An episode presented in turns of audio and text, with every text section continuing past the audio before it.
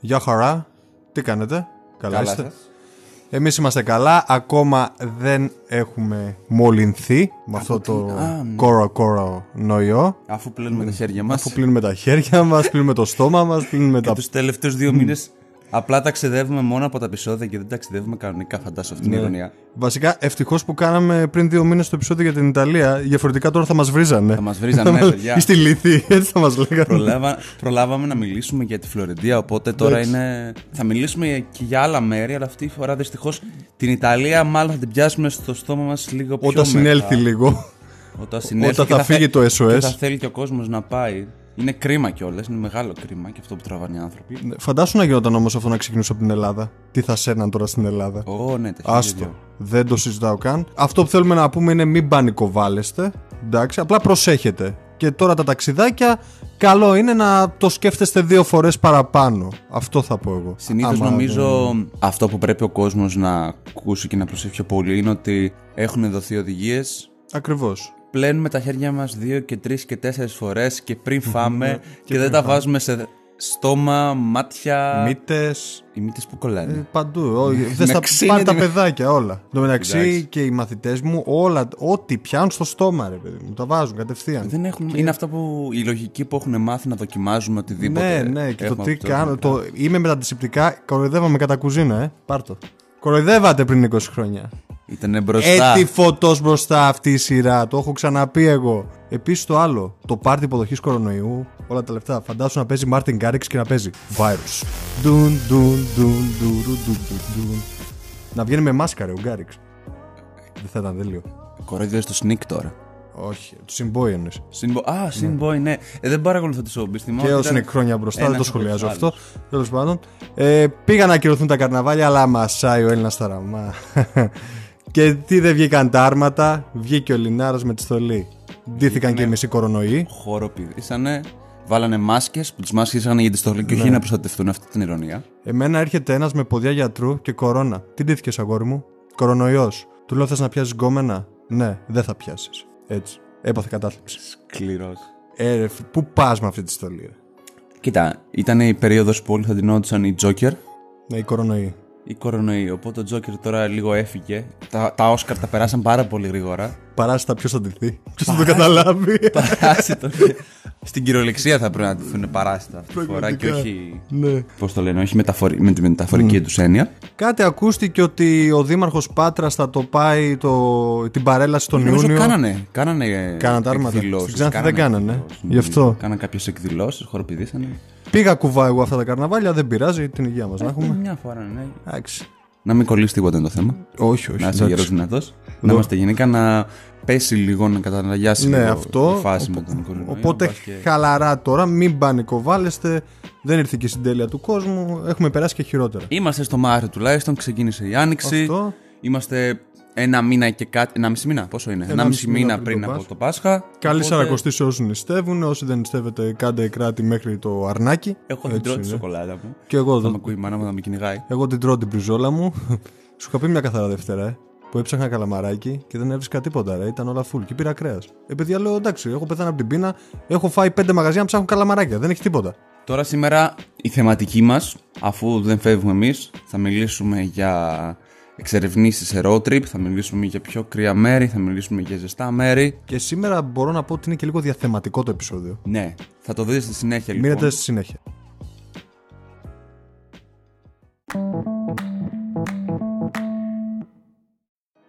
Μετά τα ηλία ρίχτο, τις λάκτες στην κορτόνα και τα θέλω και τη μαμά σου, αλλά η Μισκούμπρια ή η Γκάλι Γκαρσία Μπερνάλ, ήρθε η ώρα να επιστρέψουμε στα basic. Ήρθε η ώρα να επιστρέψουμε σε κάτι χολιγουντιανό. Πάμε πολύ πιο σύγχρονη εποχή αυτή τη φορά. Αν και η ταινία πραγματεύεται παλιότερη εποχή. Ναι, εντάξει, αλλά είναι μια ταινία η οποία βγήκε πριν από 2 χρόνια, ξεχώρισε, είναι αρκετά βασική για το είδος της. Έχει μια ιδιαίτερη ιστορία, γιατί είναι βασισμένη σε αληθινή ιστορία. Και άμα άκουσες το προηγούμενο επεισόδιο, νομίζω ότι μπορείς να φαντάζεσαι για ποια ταινία είχαμε κάνει πενιγμό. Έχουμε γενικά κάνει πενιγμό για πολλές ταινίες, νομίζω. Αλλά η συγκεκριμένη επαναφέρηση είναι για το Green Book ή αλλιώς το πράσινο βιβλίο. Και έχει να κάνει με την ιστορία μεταξύ δύο διαφορετικών ανθρώπων, με βάση την κουλτούρα τους, με βάση την καταγωγή τους, με βάση την φυσιογνωμική, με βάση τη φυσιογνωμία τους, με βάση τις ιδιότητάς τους, με βάση πάρα πολλών χαρακτηριστικών. Πρωταγωνιστές είναι ο Viggo Mortensen ή αλλιώς ο Aragorn για τους φίλους των Αρχοδαχτυλιδιών, ο οποίος τώρα έχει βγει στη σύνταξη. Σε αυτή την ταινία, έτσι όπως τον βλέπεις, έχει χάσει τα μαλλιά του, τον έχει παρατήσει η Arwen και τον καλύτερο του φίλο το Legolas. Ουσιαστικά έχει βρει μια άλλη γυναίκα η οποία, όπως βλέπει, τον ταΐζει καλά.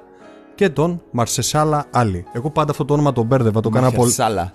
Mahershala. Ό,τι πρόβα έκανα πήγε κουβά. Mahershala Ali. Mahershala Ali. Όχι Ali. Μοχάμετ Ali. Mahershala Ali. Ο Ali. Τέλος πάντων, ναι, εντάξει. Λοιπόν, η ιστορία έχει να κάνει σχετικά με έναν Αμερικανοϊταλό, Ιταλοαμερικανό, πώς μπορούμε να το πούμε τέλος πάντων. Όχι, δεν είναι τρόλ. Τη σχέση που έχει αναπτύξει βασικά με έναν Αφροαμερικανό. Αφροαμερικανό, ναι. Ο οποίος είναι διάσημος πιανίστας μουσικός εποχής. Ο Αφροαμερικανός, ναι. Να το πούμε ότι ο Mahershala Ali ονομάζεται ως Donald. Υποδείται τον Donald Shirley, τον Doctor, και ο Mortensen υποδείται τον Donny Lip, ο οποίος είναι μπράβος κυριλέ μαγαζιά στην Αμερική, είναι κάτι σαν μπράβος, ή ας πούμε δεν έχει, η δουλειά του είναι λίγο αόριστη. Νομίζω γενικά είναι securitas, πες το να. Ναι, securitas, ναι, και ουσιαστικά βλέπει μια προκήρυξη από έναν γιατρό, όπως γράφει η εφημερίδα, ότι θέλει έναν οδηγό για να τον οδηγεί στην Νότια Αμερική. Αυτός λέει, η οδό λέει βρίσκεται στο Μέγαρο. Και στην αρχή λέει, όπαρε παιδιά, εδώ που έχει δεν έχει κανένα γιατρό εδώ. Δηλαδή στην αρχή νόμιζε ότι ήταν γιατρός, όντως. Όταν είδε την ονομασία που λέγε Doctor. Και σου λέει Doctor, μάλλον. Ναι, λέει, μάλλον θα είναι γιατρός ο άνθρωπος. Και βλέπει, ας πούμε, τον Shirley, τον Αλή αλλιώς, και λέει, πού είναι τα συνεργά σου, εδώ δεν είναι γιατρείο. Πού είναι το κρεβάτι, πού είναι αυτά. Όχι, λέει, είμαι γιατρός της μουσικής. Εμένα μου αρέσει πάρα πολύ όταν ξεκινάει και εμφανίζεται. Εμφανίζεται να φοράει. Μπουρνούζι, κάτι σαν μπουρνούζι. Ναι, κάτι σαν μπουρνούζι τέλος πάντων. Και είχε και την λεοπάρδαλη πάνω στις πολυθρόνες και στους καναπέδες. Και είχε μια ιδιαίτερη διακόσμηση στο σπίτι, το οποίο ξεχώριζε. Επηρεασμένο από την Αφρική, από την καταγωγή του. Και εντάξει, και λογικό είναι. Οπότε η ειρωνία της υπόθεσης είναι ότι έχεις δύο χαρακτήρες, οι οποίοι μη τι άλλο δεν είναι γηγενείς Αμερικάνοι. Είναι μετανάστες, ναι. Πρώτης γενιάς ή δεύτερης γενιάς. Είναι απόγονοι μεταναστών, κατά πάσα πιθανότητα. Δεύτερης γενιάς, ναι.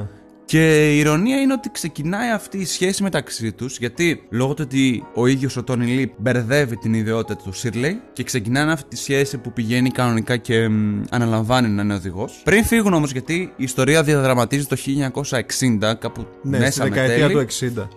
Και ο σκοπός της όλης πορείας τους είναι να ξεκινήσουν από το βορρά να πάνε στις περιοχές του νότου, γιατί ο Shirley, ο Doc, ναι, έχει οργανώσει συναυλίες, μια ακολουθία συναυλιών. Σιτάλ, ας πούμε, ναι. Γιατί είναι πιανίστας, όπως είπες στην αρχή κιόλας. Jazz μουσικής κατά κύριο λόγο, αλλά είναι πολύ φημισμένος και διάσημος πιανίστας. Σε αυτό το ταξίδι, στην αρχή ο Τόνι Λιπ ή αλλιώς ο Aragorn Mortensen έχει πολλές προκαταλήψεις ή στερεότυπα καλύτερα ως προς τη συμπεριφορά με των Αφροαμερικανών εκείνη την εποχή. Διότι υπήρχε γενικά πολύ ρατσισμός, ιδιαίτερα στην Νότια Αμερική, συγγνώμη. Αυτό πραγματεύεται η ταινία. Και ουσιαστικά κάποιες, ας πούμε, έχει συνδέσει ο Μόρτενσεν κάποιες στερεοτυπικές συνήθειες ή κινήσεις που πρέπει να κάνουν, ας πούμε, οι Αφροαμερικανοί. Του τύπου δεν έτρωγε ο Shirley κοτόπουλο. Και λέει, μα καλά, είναι δυνατόν να μην τρως κοτόπουλο? Εσείς όλη την ώρα κοτόπουλα τρώτε. Βγαίνει πάρα πολύ αυτό στην αρχή της ταινίας. Αλλά πρέπει να πεις για ποιο λόγο, ας πούμε, έχει πάρει αυτή την ονομασία η ταινία. Γιατί ξεκινάει την πορεία πριν φύγει ο Tony Lip. Κάτι το οποίο πρέπει να σημειώσουμε, δεν θα πούμε κάτι παραπάνω πάνω σε αυτό. Είναι ότι του δίνει ο βοηθός του Shirley ένα πράσινο βιβλιαράκι.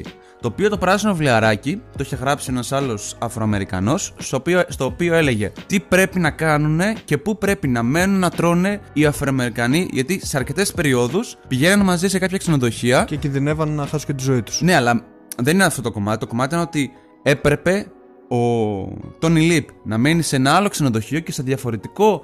Ο Shirley, που παρόλο που ήταν πιο επιφανής σαν άνθρωπος, ήταν πιο διακεκριμένος πιανίστας, τον βάζαν λόγω του ότι ήταν Αφροαμερικανός σε μοτέλ, σε πιο, και πιο χαμηλού παραμεθόρια καταλήμματα. Ακριβώς αυτό. Ναι. Ουσιαστικά αυτό το πράσινο βιβλίο βοηθούσε τον Μόρτενσεν, που ήταν και ο προστάτης του, ας πούμε, για το πού θα περιθάλψει, πού θα τακτοποιηθούν για να ξεκουραστούν.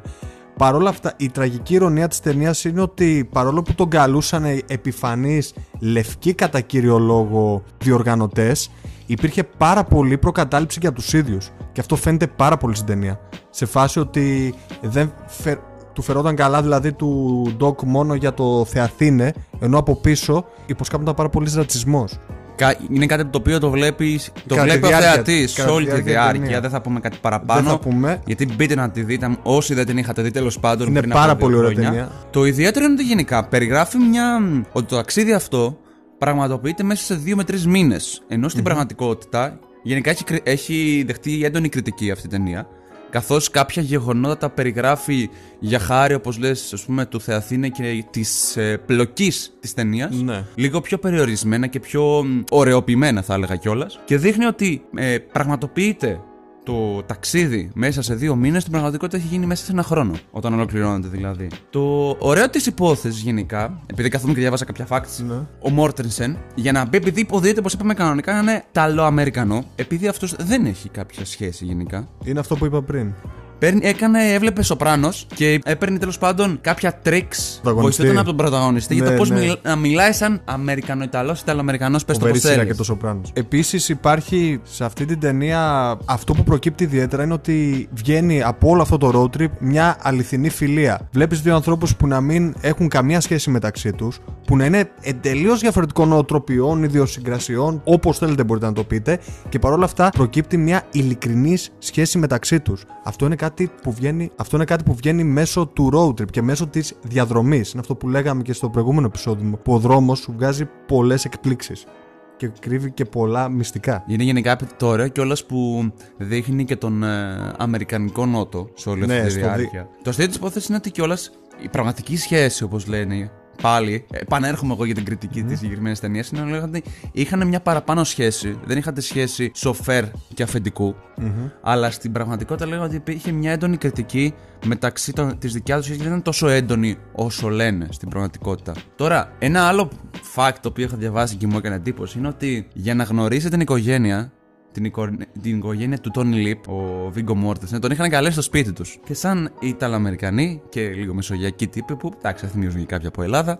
Του βγάλαν τα πάντα να φάει. Του βγάλαν τα πάντα να φάει, ακριβώς. Του βγάλαν τα πάντα να φάει και περιγράφει κιόλας, λέει σε συνέντευξή του, ότι καθότανε, έτρωγε, δεν προλάβαινε να αδειάσει το πιάτο και το ξαναγεμίζανε. Αποτυπώνεται πολύ και στην ταινία αυτό. Ακριβώς, ναι, ακριβώς αυτό. Γι' αυτό ήθελα να το πω και να το σημειώσω. Τρώει τα λεφτά τους στα chicken wings και τα sneakers. Συνέχεια. Πραγματικά. Συνέχεια. Και λέει ότι άδειασε το πιάτο, δεν προλάβαινε, του βάζανε, και άμα δεν το άδειασε κι αυτό. Μάλλον ήταν νότιοι Ιταλοί.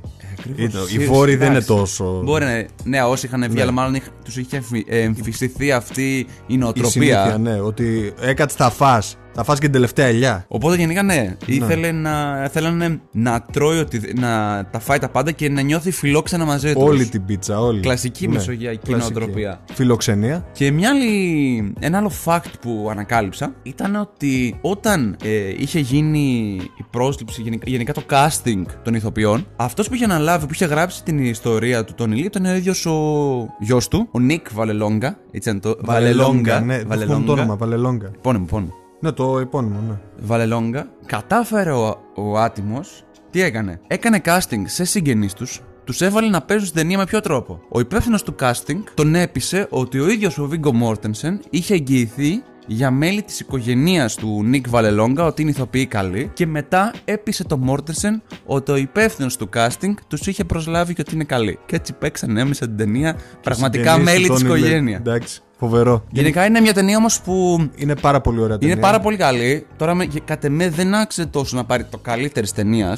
Νομίζω ότι ψάχνανε κάτι πολύ βασικό. Νομίζω ότι εκείνη τη χρονιά ήταν και οι 3 πινακίδες του Μιζούρι, που ήταν φανταστική ταινία. Φανταστική ταινία. Αλλά δεν με χάλασε που το πήρε, γιατί είναι μια ταινία που σίγουρα σου μένει και θέλεις να την ξαναδείς. Δηλαδή, σκέψου, εκείνη τη χρονιά την είχα δει 3 φορές. Την είδα μία μόνος μου. Την είδα μία με το συγκάτοικό μου πέρσι στην Αθήνα. Και την είδα και μία με τη μάνα μου.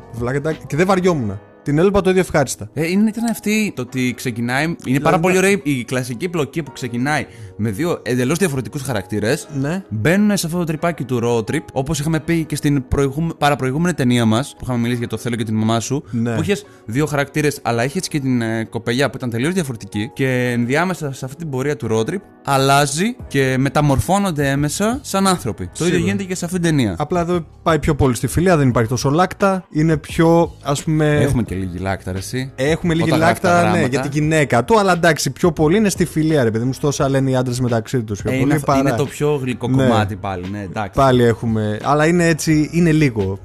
Μια πλάκα, έτσι λίγο. Είναι γενικά μια ταινία η οποία, άμα δεν έχετε προλάβει τα τελευταία 2 χρόνια. Δείτε την οπωσδήποτε. Να τη δείτε οπωσδήποτε. Και τη βάζουμε στα basic.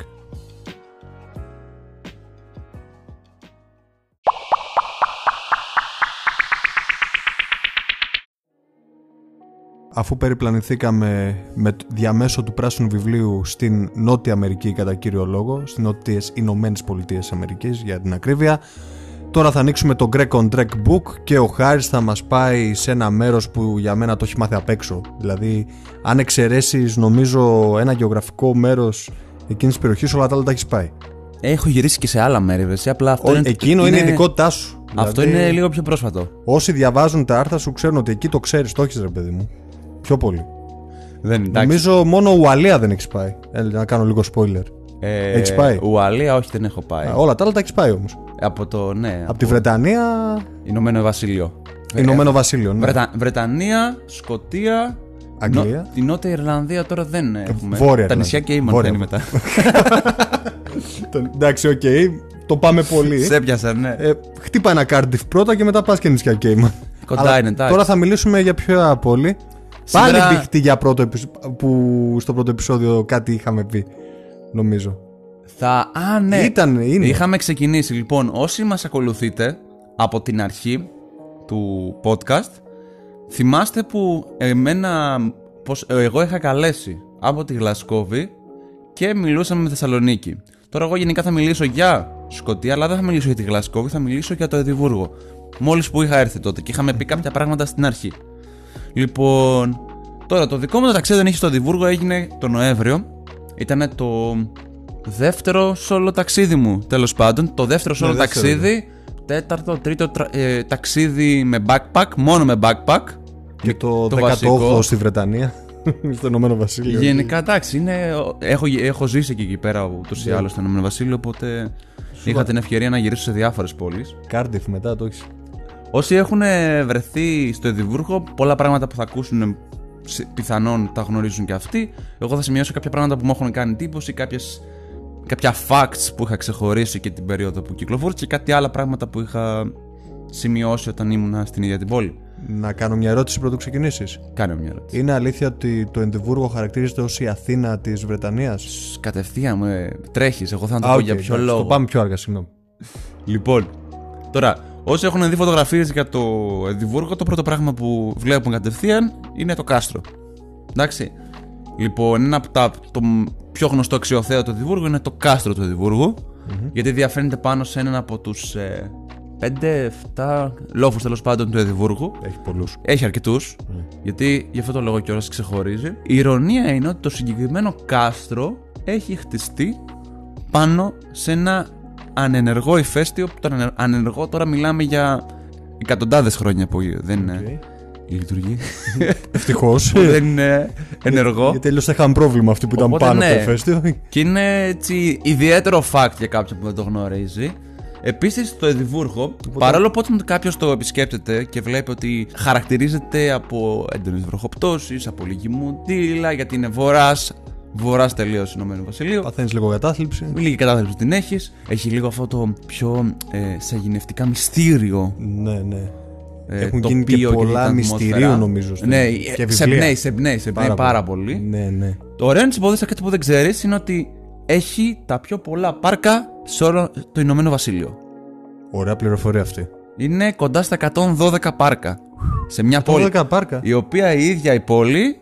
Πάνω κάτω ο πληθυσμός της είναι λίγο μεγαλύτερος γενικά, έτσι όπως το έβλεπα κι εγώ, από την Θεσσαλονίκη, μην νομίζεις. Δηλαδή δεν είναι τρομερά μεγάλη. Ναι. Είναι η πρωτεύουσα της Σκωτίας, Γενικά είναι μια νορμάλ βασική πρωτεύουσα. Δεν είναι τεράστια. Ναι. Βασικά δεν είναι τώρα. Είναι Ευρωπαϊκή Ένωση, δεν είναι Ευρωπαϊκή Ένωση. Δεν ξέρω τι θεωρούνται. Μέχρι τον Νοέμβριο το θεωρούμε. Έλα. Λοιπόν, όσοι γνωρίζουν από το Διβούργο και πριν που ανέφερες κιόλας για το μυστηριακό ύφος που έχει όλη η πόλη, με τα στενά της, με τα πέτρινα σοκάκια της και με τις διάφορες ιστορίες φαντασμάτων, ήταν η πόλη στην οποία δημιουργήθηκε ο πιο γνωστός μάγος όλων των εποχών, όχι των εποχών, της σύγχρονης εποχής κυρίως, ας το πούμε, ο Harry Potter. Εκεί πέρα έγραψε η J.K. Rowling τον Harry Potter, την ιστορία του. Έχει κιόλας, υπάρχει ένα καφέ συγκεκριμένο, το The Elephant Cafe, στο οποίο πηγαίνει πάρα πολλοί κόσμος, κυρίως τώρα πια τουρίστες, για να δουν το χώρο στον οποίο έδρασε η συγγραφέας. Α, εκεί έδρασε. Όχι, ο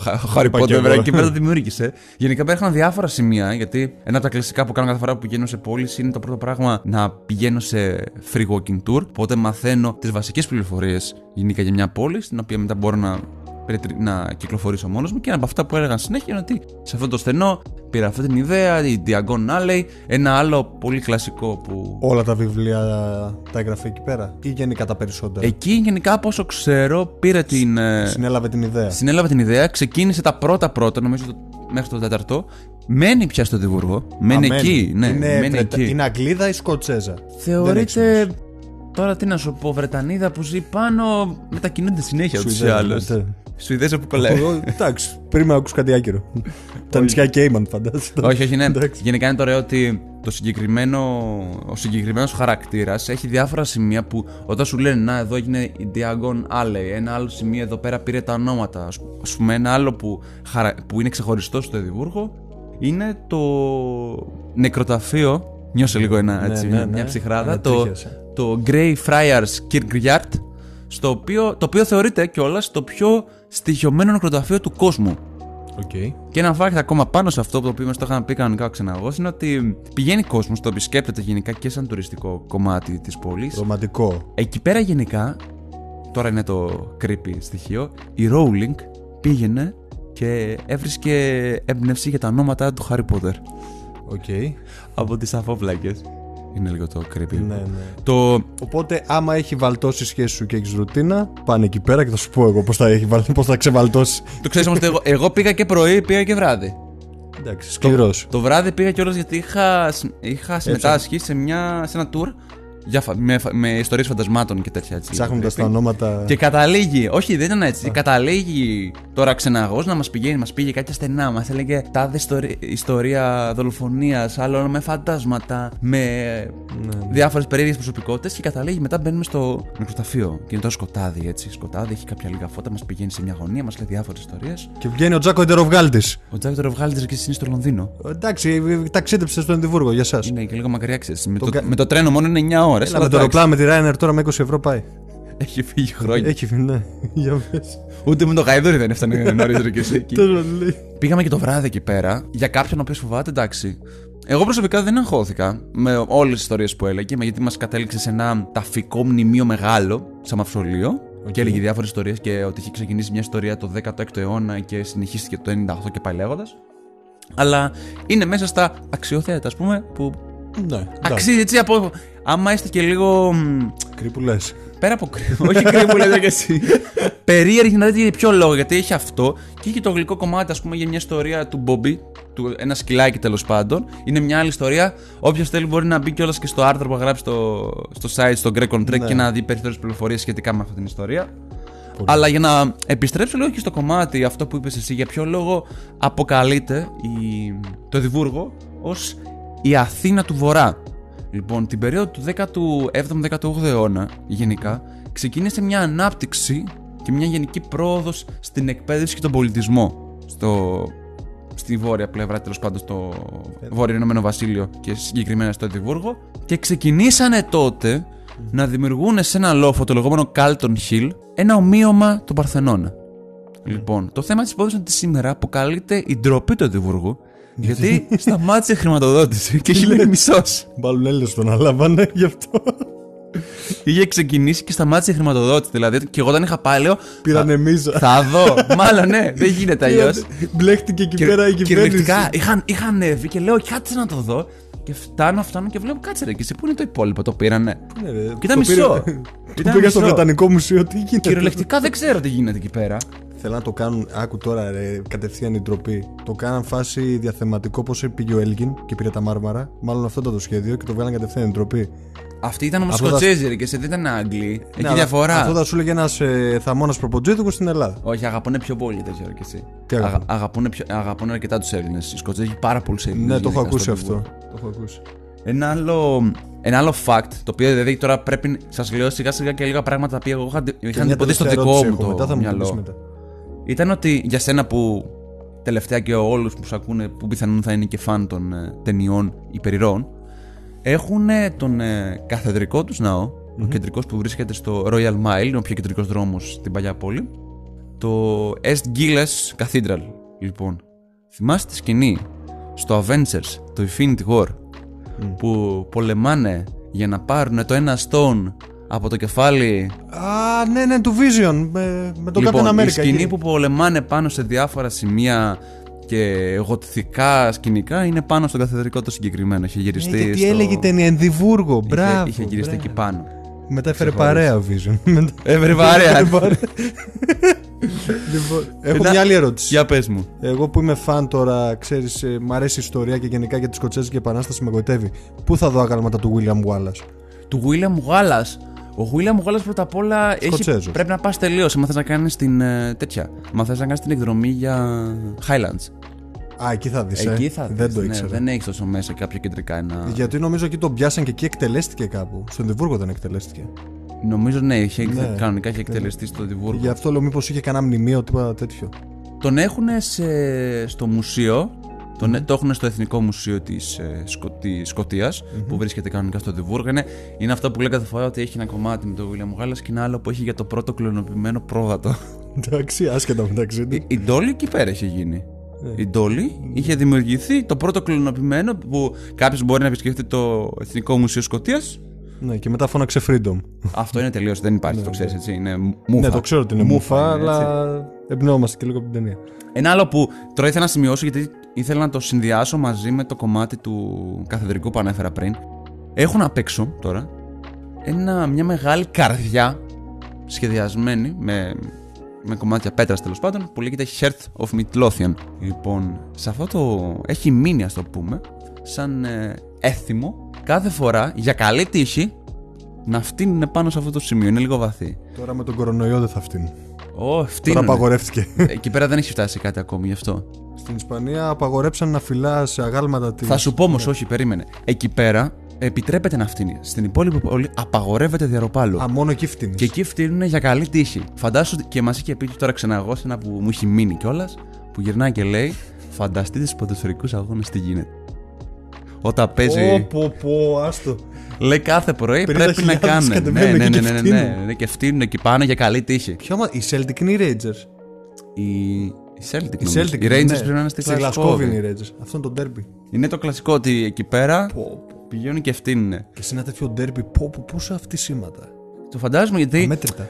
Δηλαδή, μας έλεγε, θυμάμαι ο Ξεναγός, περιμένουμε και μας περιγράφει την όλη φάση. Λέω, εντάξει, είναι λίγο ανώμαλοι άνθρωποι για κάθε να φτύνουν. Σε εθνική Σκωτία. Χαμός θα γίνει. Κυρίως μας επεσήμανε κανονικά συγκεκριμένα ότι στο συγκεκριμένο σημείο φτύνουν κυρίως τους ποδοσφαιρικούς αγώνες. Οπότε στο Μουντιάλ του 18 στον τελικό οι Γάλλοι, εκεί πέρα χαμός. Χαμός. Μαζεύουνε χλες. Στεγνώσανε τα φτυσίματα. Ωραία. Ωραία πληροφορία αυτή, να ξέρω. Θυμάσαι και την άλλη φορά που με έχεις ρωτήσει γενικά για τοπικό φαΐ σε διάφορες πόλεις που λέγαμε. Ναι, λοιπόν. Αλλά γενικά υπάρχει μια προκατάληψη ότι είναι χάλια. Γενικά, ναι. Ας το πούμε, το επίσημο εθνικό τους φαΐ λέγεται Haggis. Haggis. What is this? Το Haggis φτιάχνεται από εντόστια, τα οποία λέθονται και φτιάχνουν σαν μικρούς ζουβόλους μαζί με καρικεύματα. Ωραίο. Αυτό ή θα το λατρέψεις. Σαν τη μαγειρίτσα. Ένα πράγμα, αλλά φαντάζομαι ότι είναι διαλυμένο ρε, και σαν κοιμάς και βάζουν μέσα καρικεύματα για να το κάνουν πιο έντονο. Ή θα το λατρέψεις ή θα το συχαθείς. Τι από τα δύο έκανες? Το δεύτερο. Το μίσησες? Δεν μου άρεσε καθόλου. Μαγειρίτσα τρώω. Δεν ξέρω. Μαγειρίτσα τρώω. Εντάξει, τότε αλλά αυτό δεν μου άρεσε καθόλου κυριολεκτικά. Εντάξει. Δεν θυμίζω. Και ένα τελευταίο fact, έτσι για να το κλείσουμε.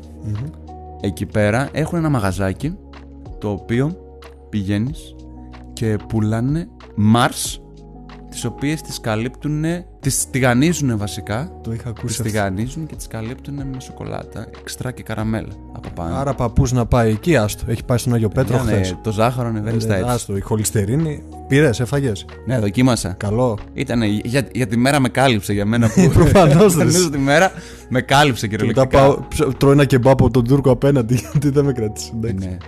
Όχι, εντάξει. Αυτό θα ήθελα να το δοκιμάσω, αλλά θα πρέπει να έχω καθαρίσει τελείως τον οργανισμό μου, νομίζω, για να το δοκιμάσω αυτό το πράγμα. Νομίζω, ναι. Αλλά γενικά για κάποιον που ταξιδεύει είναι ότι πρέπει και μια εξτρά, ας το πούμε, τροφή που θα σε καλύψει όλη τη μέρα. Και ισχύει αυτό ότι τα στολίζουν εκεί χριστουγεννιάτικα δέντρα και αυτά πάνω σε εκτελεστήρια ή βασανιστήρια. Αυτό δεν είχα δει. Είχα δει ότι είχαν στολίσει κοντά στο μνημείο, στον κεντρικό σταθμό για το Χριστούγεννα, αλλά αυτά με τα εκτελεστικά δεν το θυμάμαι, όχι. Okay. Είχα βρει τον κεντρικό χώρο στον οποίο γινόταν εκτελέσεις. Ναι, εκείνο είχαν και. Ναι, πολύ... αλλά το έχουν κρατήσει απλά σαν κακιά ανάμνηση, να το πούμε, γιατί δεν ήταν και. Ναι. Ήταν και η περίοδος με τις μάγισσες. Και πόσους τύπους με guide άκουσες? Αρκετούς. Αυτό είναι πολύ ωραίο. Αυτό είναι, νομίζω, το πιο υπέροχο για το Εδιμβούργο.